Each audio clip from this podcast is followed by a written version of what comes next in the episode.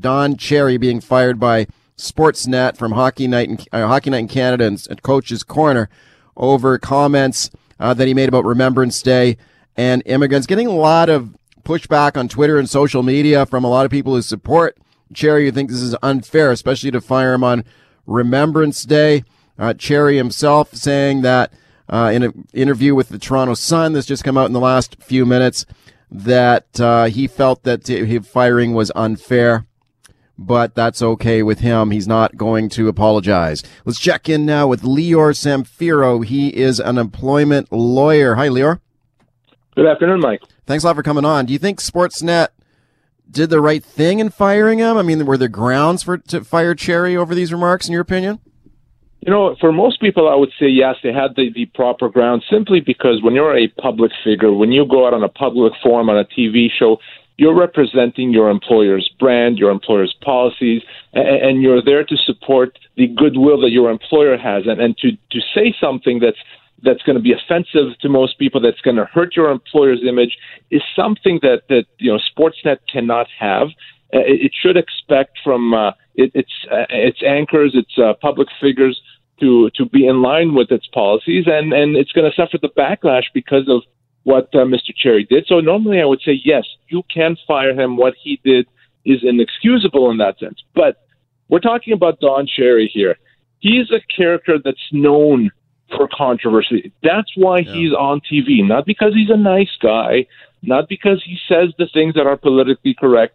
So I would say that over the years, Sportsnet has condoned the type of behavior, the types of comments that are otherwise improper. So now to say, well, now you've gone too far, now it's not something we're comfortable with, it's going to be difficult for them to do. So I think he actually has a case, Mike, for wrongful dismissal. Wow. Wow. Okay. Well, we'll be, we'll see if that happens. I think that this maybe comes down to a, a straight old fashioned business decision by Sportsnet, especially when you see the National Hockey League came out with a statement condemning Cherry's remarks and also Budweiser which is the sponsor of Coach's Corner, they came out with a statement uh, condemning the uh, the comments from Don Cherry. So a lot of people are saying to me, "Oh, this is free speech. Why shouldn't he be allowed to say what he wants?"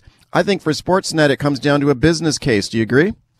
Well, absolutely, and and I don't think they had any choice but to fire him. And, and let's kind of take a step back and remember that an employer can let an employee go at any time and pretty much for any reason so long as you're willing to pay them a certain amount of compensation. It's only when the employee is guilty of severe misconduct that no compensation is owed.